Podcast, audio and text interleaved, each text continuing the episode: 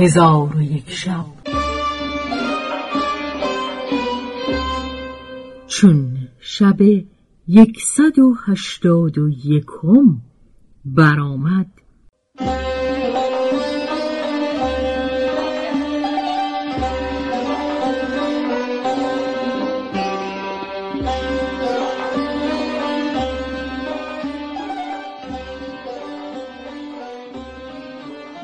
گفت ای ملک جوانبخت چون دهنش شعر میمونه را بشنید به طرب آمد و در عجب شد و گفت تو را با اینکه دل از عشق این ماه روی پریشان و خاطرت به او مشغول بود چونین اشعار نقص خواندی. من نیز باید که به اندازه تب جهد کرده شعری چند انشاء کنم. پس دهنش برخواسته به نزد معشوقه خود ملکه به دور رفت و جبین او را بوسه داد و این قصیده برخواند. ایا سروی که سوسن را ز سنبل سایبان کردی؟ ز بوی سنبل و سوسن جهان رشک جنان کردی؟ فکندی بر گل از انبر هزاران حلقه و چنبر به زیر هر یک از عمدا یکی جادو ستان کردی. کشیدی قالیه بر گل فشاندی بر سمن سنبل یکی را دام دل کردی یکی را بند جان کردی. چه آفت دیدی از عاشق؟ چه راحت دیدی از گیتی که کردی پیر عاشق را و گیتی را جوان کردی. دهنش چون ابیات به انجام رسانید میمونه گفت ای دهنش آفرین بر تو ولکن بازگو که کدامین بهتر است. دهنش گفت ای خاتون محبوبه من ملکه به دور از معشوق تو. بهتر است. میمونه گفت ای پلیدک دروغ گفتی. معشوق من از معشوقه تو نیکوتر است.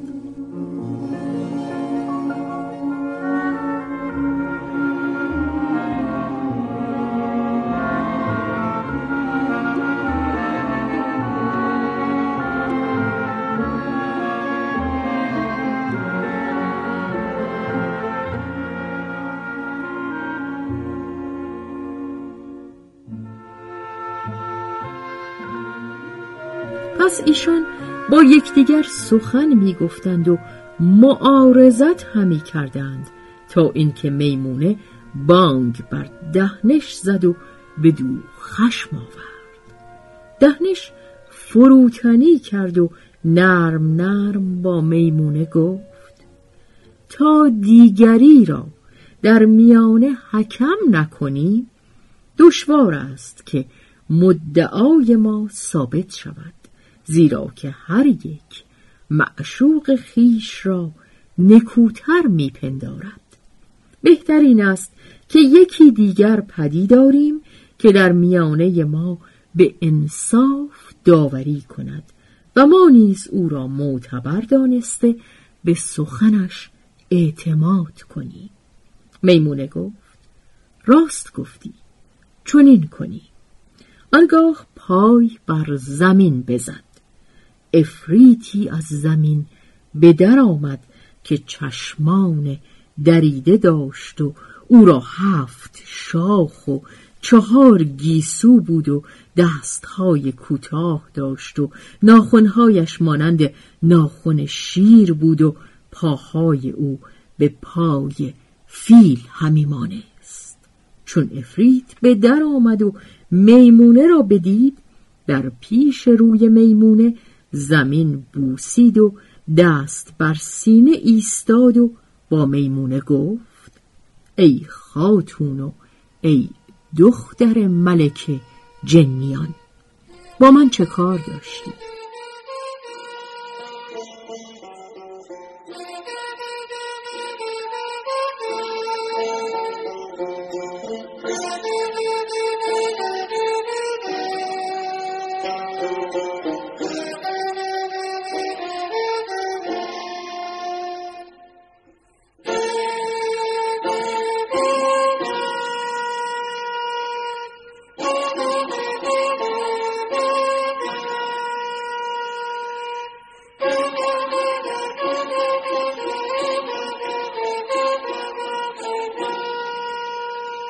میمونه گفت ای قشقش قصد من این است که در میان من و این دهنش پلید داوری کنی.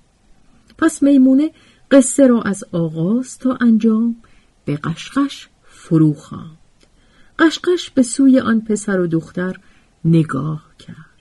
دید که دست در گردن هم خوابیده اند و در حسن و جمال به یکدیگر شبیهند و در ملاحت و سباحت برابرند. پس قشقش در شمایل بدی ایشان به حیرت اندر ماند و دیرگاهی به دیشان نظاره کرد و این ابیات برخواست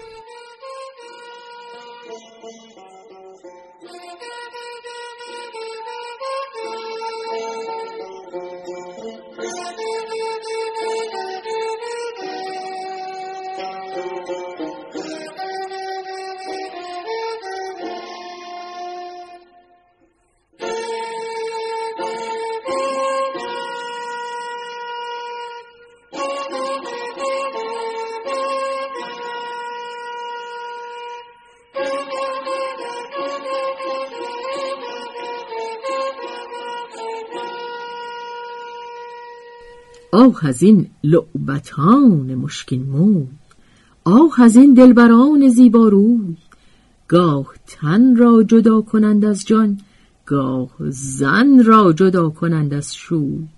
چون من مستمند سوخت دل هر یکی را هزار بر سر کوی. پس از آن افریت قشقش روی به میمونه و دهنش آورده به ایشان گفت به خدا سوگند این دو هیچ کدام از آن دیگری نیکوتر و خوبتر نیست بلکه این دو در حسن و جمال به یکدیگر همی مانند ولکن مرا در این باب حکمی دیگر هست و آن این است که هر یک از اینها را بیخبر از دیگری بیدار کنیم و هر کدام به رفیق خود میل کند و سست شود او را خوبی و نیکویی کمتر از آن دیگری است. میمونه گفت این رای سواب و حکم متین است. من بدین حکم راضی هستم.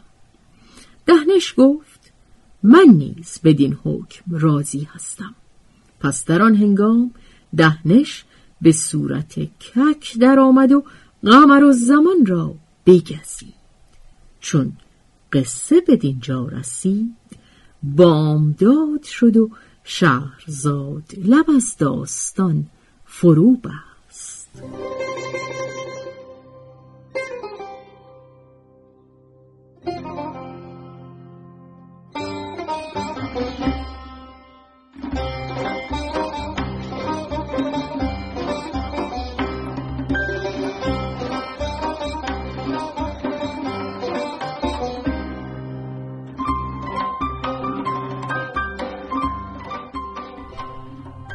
به روایت شهرزاد فتوهی تنظیم از مجتبا میرسمیعی.